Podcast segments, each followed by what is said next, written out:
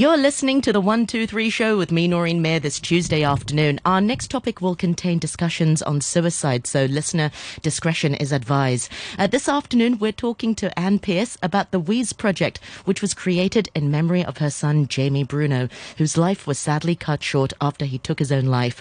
In the next 20 minutes or so, we'll be hearing about Anne's journey to make something good come from a tragedy that affected her life, and of course, to raise awareness for youth mental health and suicide and how she's been navigating through her grief. So thank you very much for joining us this afternoon, Anne. I, I really appreciate you coming on the show this afternoon.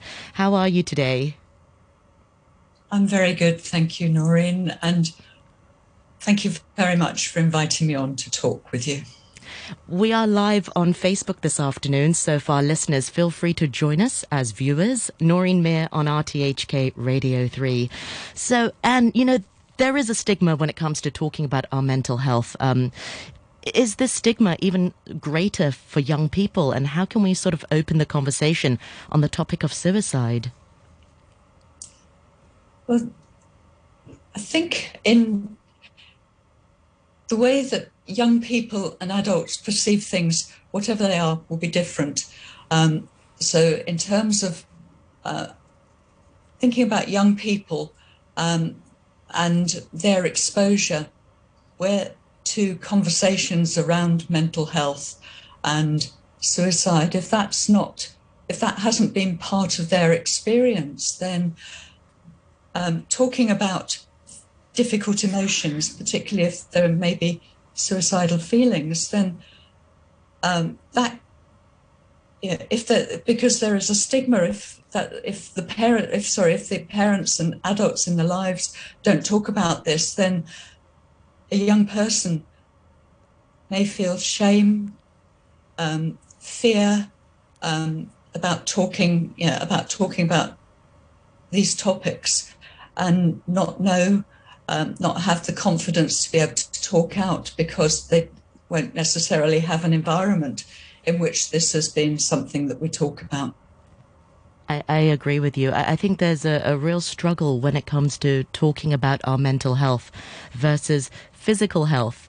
You know, people are sort of much more open when it comes to headache or back pain, but when it comes to pains of the mind and, and heartaches, people sort of shy away from it and they're just not so forthcoming. And I know this is definitely something that you're really advocating for. You're really trying to educate the public about mental health literacy. Um, perhaps for some of our listeners who, who don't know what that is, um, what's your understanding of mental health literacy? Mental health literacy is being able to understand what mental health actually is, um, to be able to talk about it. So we think about it in terms of, um, let's see, um, yeah, in, in terms of school um, we have subject literacy around, say, geography or whatever. So you learn um, terminology relating to geography. Let's switch it to talking about mental health so that the terminology around mental health is something that we can become familiar with and start using in our conversations so that young people um, are taught the language of mental health so that they can recognize their emotions, be able to apply words to describe what they're what they're feeling so that they can talk to other people in a way that people can relate to what they're talking about. And if we if we think about this as mental health literacy for not just for young people for all the adults in their lives yes. so that so that at, uh, you know the teachers at school, the people at school are talking about it. Uh, you know, that they're, as I said, you know, I made the uh, analogy with geography, but they're, that they're that we're teaching our young people about mental health, and in the same way, that can also do the same with with parents. That this becomes common language, common literacy that we all have, so that we have a way in which we can describe this um, I guess it's and it is difficult because it's sort of you know you don't necessarily want to delve into the depths of the mind and what might be going on, um, and one can understand that it you know it may feel a little bit uncomfortable to do that. But equally, you think about it um, that you know, we are prepared to talk about cancer in a way that um, probably you know 10, 20 or more years ago would, it would have been a taboo subject. Now we're talking more about mental health and you know, the pandemic is shining a light on that and the people are prepared to be more open about their experiences of being in you know feeling far more isolated than they ever have because of what you know what we're experiencing in the pandemic and opening up to talk about that and yeah, I would like very much to see um, people being prepared to open up to talk about more, you know, to being able to talk about suicide. You're absolutely well. right, and and and I think you, you you mentioned a really good point. Adults in the children's lives need to be prepared to talk about these things as well. Trouble is, we perhaps never grew up with the mental health literacy. We really didn't, you know. Um, we, we really also didn't grow up with that sort of language. So it's also, uh, you know, a, a learning process for, for the adults. You are so right. I think it's something that we're, you know, we're still getting to grips. Yeah, we're all still getting to grips with, and you know, it it does present an opportunity for us all um, to to learn and to be prepared to talk more openly about um, something that we might find a little bit sensitive, but let's let's let's do it. Absolutely. Um, tell us a little bit more about Whiz Week um, and and how did you raise awareness this year, and and what did you do in previous years? Okay, um, Whiz Week is a um, awareness raising and anti stigma campaign from the Wheeze Project. Um, I'll talk to you a bit later about the Wheeze project. Um, and so, this was the theme for Wheeze Week this year was a development of what I did last year when I launched Wheeze Week for the first time um, as an anti-stigma and awareness raising campaign. The theme this year was talk, listen, and care about youth suicide. And there are a number of events related to Wheeze Week um, to help, yeah, to help promote, um, yeah, help promote this idea. Um, so, one, um, I may one of oh, I'm proud of everything that's um, happened within within Wheeze Week. There's been some great things. Um, first, the Wheeze Wall, um, artist Stern Rockwell, together with um, H.K. Walls, painted a mural in Wong Chuk Hang, which was um, just incredibly emotive. And what he did was to depict in one simple picture um, a person dealing with difficult emotions. And this was portrayed um, dramatically in colour um, just representing different emotions. And also, um, he shows himself um, is having a difficult time. is reaching out on his mobile phone. Um, he's asking for help. He's reaching out. He wants help. And he knows that he needs help. And he's got his arm around himself because he loves himself and he wants to take care of himself. And that's just the most, yeah, such powerful. a powerful rendition of what this is all about. And the piece that was so incredibly um, touching to me is that uh, Jamie was a sticker artist, and Stern took two of Jamie's stickers and incorporated them into the phone. So, sorry, into the mural. So Jamie has one sticker as a face. So when person is talking on the phone, he's talking to the face and is wearing a hat and he's got the Wheeze um, logo on his hat. So incorporated Wheeze into that wall. So, so Jamie was there.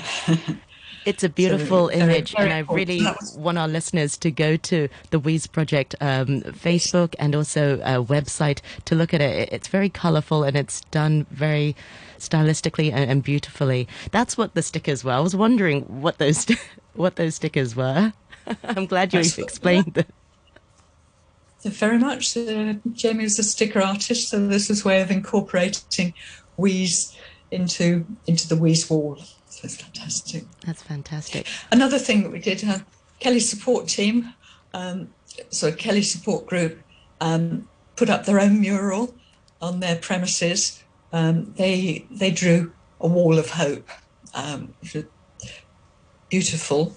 And another thing that we had on the the Wheeze project website was the Wheeze Wall of Hope, where we invited people to post messages of hope and positivity, preferably with you know some beautiful images there and lovely messages, just there as a place of comfort and um, you know, support for young people um, who may be having difficult emotions. So that was that was one lovely piece that we did, and still you can still see some of the things on the on the Wheeze Wall of Hope on the on the Wheeze website. Um, we ran a webinar for teachers and parents. So this was together with um, a with psychiatrist and member of and clinical advisor to Mind Hong Kong, and a psychologist, school counsellor, and board member of KELY Support. So it's fabulous having these two organisations supporting Wheeze Week, and so it was you know, having two highly articulate, knowledgeable um, experts talking around the subject of youth suicide prevention.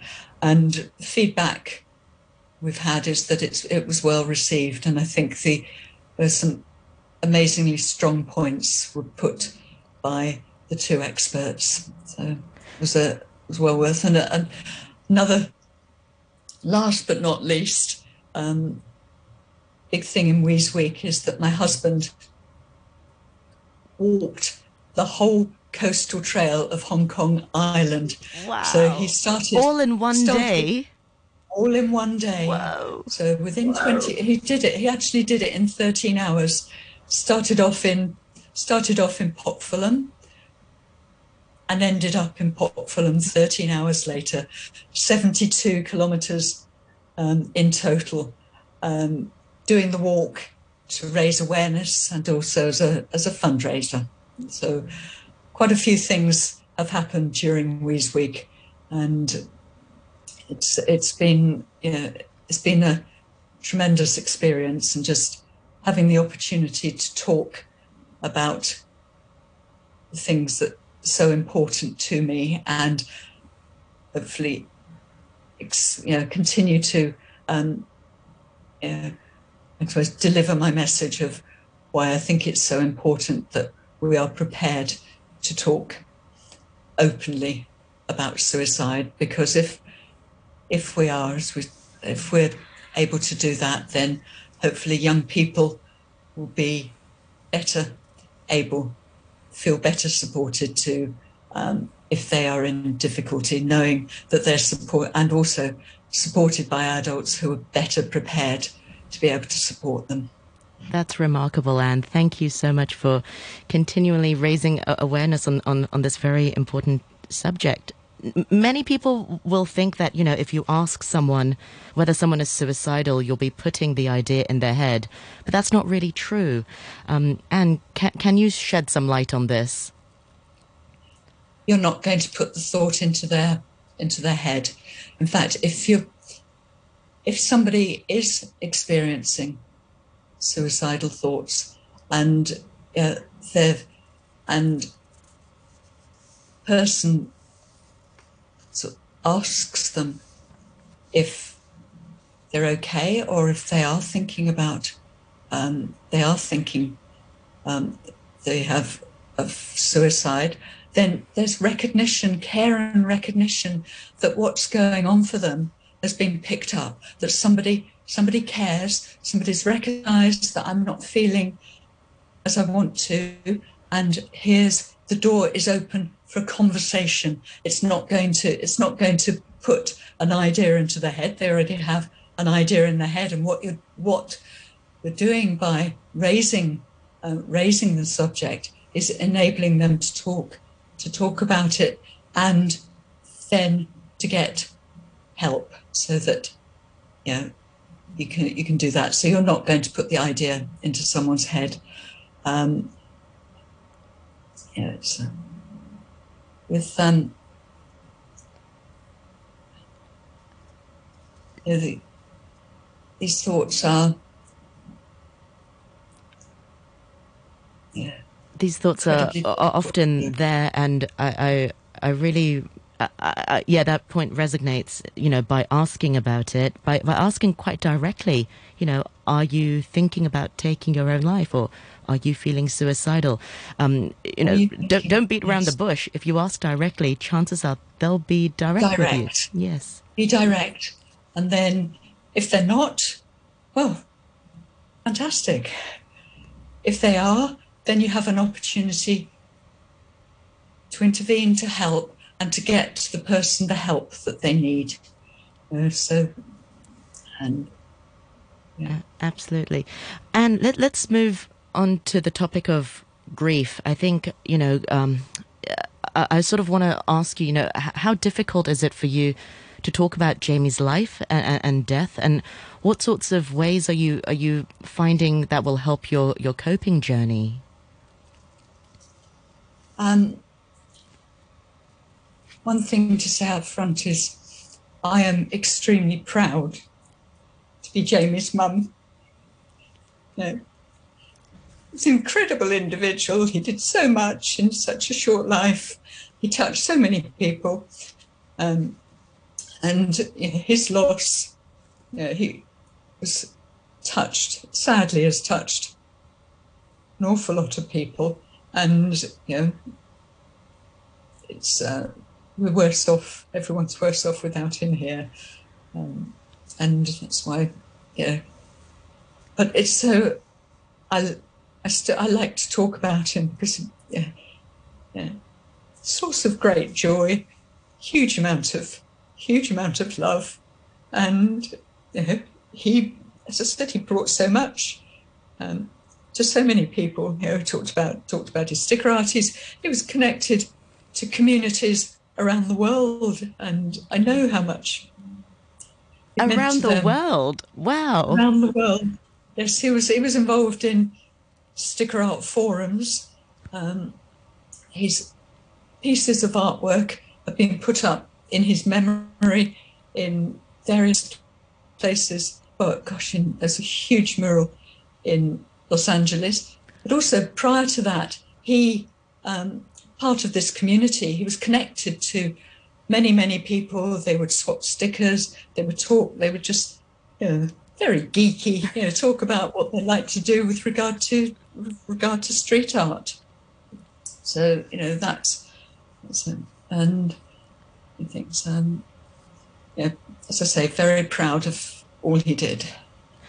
Um, and uh, as you already know, you know, um, my father also died by suicide, and it's not something that I, I really ever talk so openly um, on my program. But speaking to you before and, and, and this afternoon has really given me the, the courage to, to talk about it. And um, what I've learned along the way of grief is it really is a lifelong process. Um, are so many layers to, to, to, to grief. You're, you're, not just sort of grieving for the person, you're, you're grieving for the past, you're grieving for the present, and you know there are days when you are grieving for the future.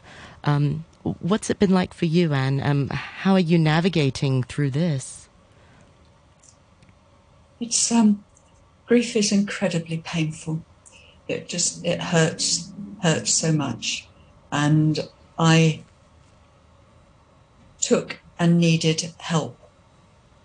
Yeah, at the very beginner, beginning, I saw a counsellor who made a big difference to me because he really understood um, the suicidal mind and was able to explain some things to me. He also understood grief and enabled me to open up and express all the emotions that come out with grief anger, sadness, um, you know, just regret and self recrimination, etc. So I was able to enable me to outpour everything that needed to come out, and he could provide some contact to that. And what I've learned through him, and then also I saw a, I saw a psychologist, which was incredibly helpful too. You can't do this this sort of this sort of grief. You can't do it on your own, and you can't expect your friends and family to be there for, through the really really um, challenging bits. But psychologists, and I've learned as we were talking about mental health literacy, I've learned within this process to identify the emotions that I was feeling, to name them. I'm feeling, I'm feeling sad because I'm feeling, oh, I'm feeling angry. I'm feeling really angry, and I'm feeling angry. And this, and then what we also develop are coping strategies mm. by identifying and naming these emotions. Then, okay, feeling angry. Then what do I do when I feel angry? And being able to deal with each of the emotions in in, a, in an appropriate way. And important that all this, um, all of these emotions and the sadness, whatever that you have ways to deal with it so that in the end it doesn't overwhelm you because you know grief can um, completely overwhelm you and we have to continue to look forward we've got to live our lives got to continue to live our lives we have families we have friends um, people that we still want to support yet maintaining the integrity of um, memory and so forth. But you have to protect yourself and you have to protect your loved ones. I agree. And you have to have hope. And that's why hope rhymes with cope. I really think having hope is a really good way um, as a coping strategy. Finally, and I want to talk about sort of support for. For, for those who are grieving and, and, you know, in particular support for parents who have lost their children. Um, I, I want to end the program on this because I, I feel like there are times when people avoid talking about their children altogether because they're worried it will trigger discomfort or trigger sadness. Um, and again, this doesn't really give the chance for the for the parent to talk about their their, their child. You know, just because they died doesn't mean they, they no longer exist in our hearts. Um, it's sort of like the white elephant that no one wants to talk about, but it's there. Um, so how can we sort of support parents who are going through the the, the, the, the loss of, of their children? I think just know, hold them. They're always, they may not be physically with us, but they're there.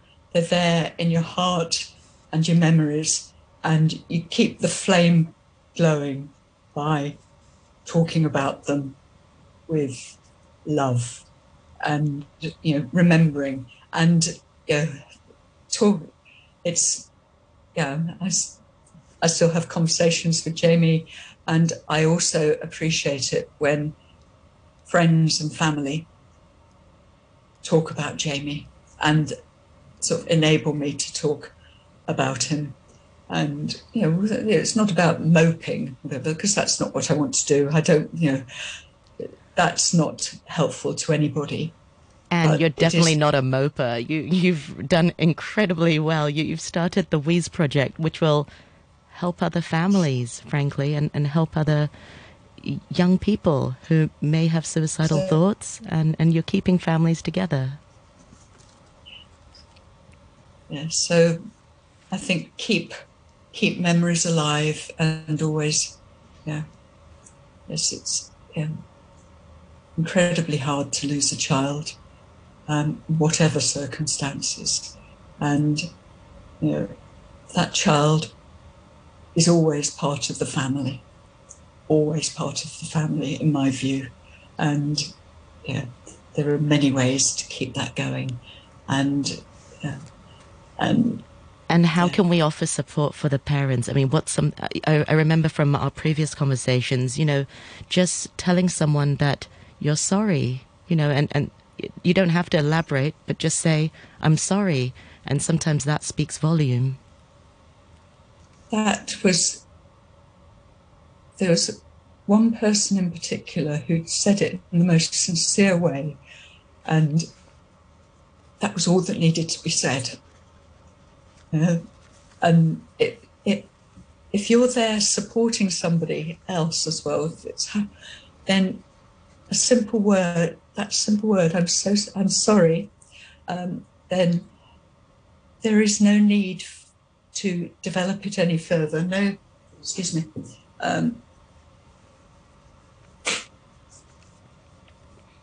no need to push the conversation unless, but you're opening it for um, the other person to respond if they want to, to talk, if they want to, and just be there to listen.